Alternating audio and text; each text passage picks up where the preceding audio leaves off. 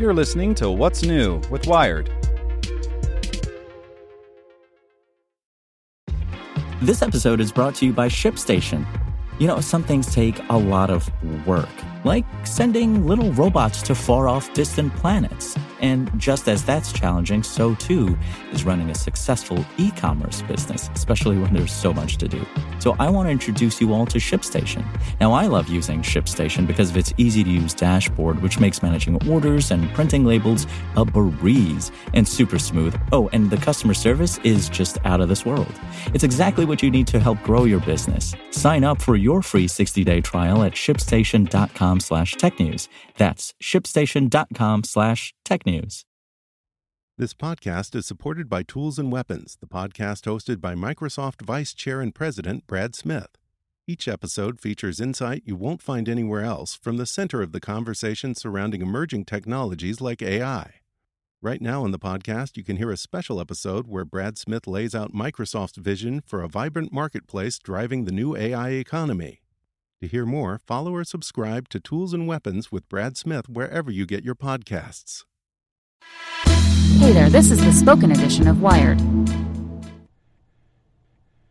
You can fit $20 million in a mattress and the week's other lessons by Dave Pell. Editor's note We're proud to bring Next Draft, the most righteous, most essential newsletter on the web, to Wired.com. Every Friday, you'll get a roundup of the week's most popular must read stories from around the internet, courtesy of Mastermind Dave Pell. So dig in and geek out. Grab your go bag.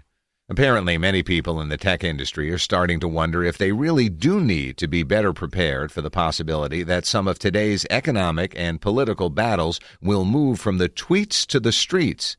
The New Yorker's Evan Osnos tracks the trend doomsday prep for the super rich. My favorite line comes from Marvin Liao, who explained to Osnos that just having food and water won't be enough. What if someone comes and takes this? he asked me. To protect his wife and daughter, he said, I don't have guns, but I do have a lot of other weaponry. I took classes in archery. Young man, there's a place you can go. Before you put all your money into urban high rises, artisanal brews, and beard trimmer manufacturers, you should take a look at a demographic trend pointed out by the New York Times. We may have reached peak millennial. Soon they'll all Uber out of the cities and into the suburbs where everyone is pretending they're young enough to be millennials.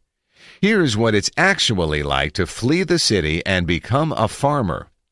Wall TF? We informed the White House this morning that I will not attend the work meeting scheduled for next Tuesday.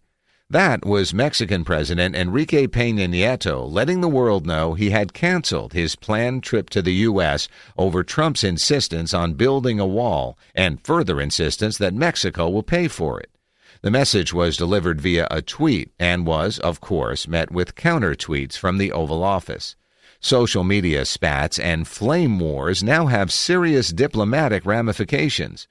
What were once harmless exchanges between a couple of bad hombres can now cause geopolitical shifts. Sometimes I think the whole Trump presidency is part of a secret plot to save Twitter. If we're going to be spending on things like infrastructure, we're going to find the fiscal space to pay for that. Paul Ryan says Congress will pay for the wall. Is the who will pay for it discussion squelching out the broader question do we want or need a wall? Apprehensions of undocumented immigrants from Mexico are way down. The torture and the hair. President Trump's first sit down TV interview with David Muir of ABC resulted in a lot of headlines and head scratching.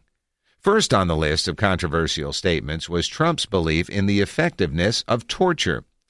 I have spoken as recently as 24 hours ago with people at the highest level of intelligence, and I asked them the question Does it work? Does torture work? And the answer was yes, absolutely. Is blocking refugees and considering the use of torture a solid strategy? From Robin Wright in The New Yorker How to Lose the War on Terror.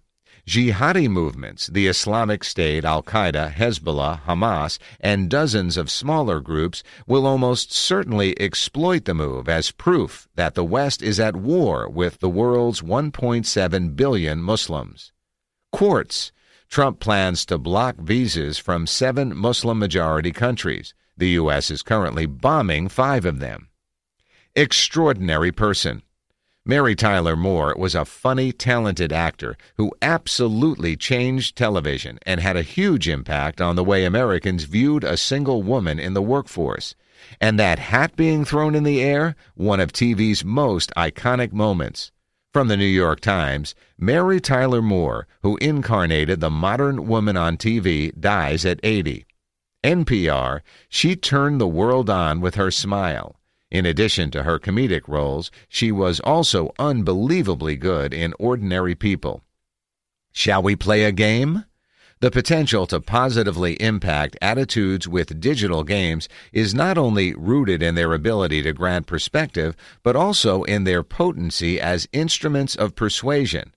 From Polygon, here's why the UN is getting interested in video games. Whitefish locks out hate Lox being spelled L O X in this case. Get the pun? It's neighbors meeting face to face and coordinating plans to put their values out there. It's pretty powerful stuff. Here in Montana, we might not have much say nationally, but we can make Whitefish a better town. And if we do that all around the country, I think the national narrative can change. That's Andrew Romano with a very interesting look at how the town of Whitefish defeated its neo Nazi trolls and became a national model of resistance. Only somewhat related, the gross reason you'll be paying a lot more for salmon this year. Self whelp. I had nothing against Dr. Chopra. I just found it surprising that moments before the dry run now underway, this beacon of enlightenment, a man supposedly above the trivialities of ego and self doubt, had asked Brie if the khakis he was wearing made him look fat. From Vox, I was a self help guru and why you shouldn't listen to people like me. All day I dream about shoes. The top soccer scouts no longer wait for games featuring the most promising teen players. They are visiting training sessions featuring kids as young as eight years old. And I'm not talking about the scouts working for teams. I'm talking about the scouts working for Nike and Adidas. Bottom of the news. We're often told that the safest place to keep our money is in our mattress. Well, how much money can one really store there? According to a recent bust, at least $20 million. Now that's my kind of sleep number. The verdict is in. Jade eggs should be kept out of your vagina. Two and a half packs by noon. I talked to my doctor about it, and he said it's no problem.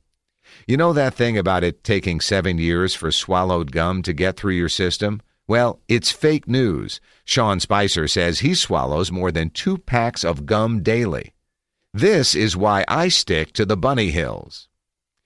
This has been a weekly best of version of the Next Draft newsletter. For daily updates and to get the Next Draft app, go to nextdraft.com. Want to learn how you can make smarter decisions with your money? Well, I've got the podcast for you.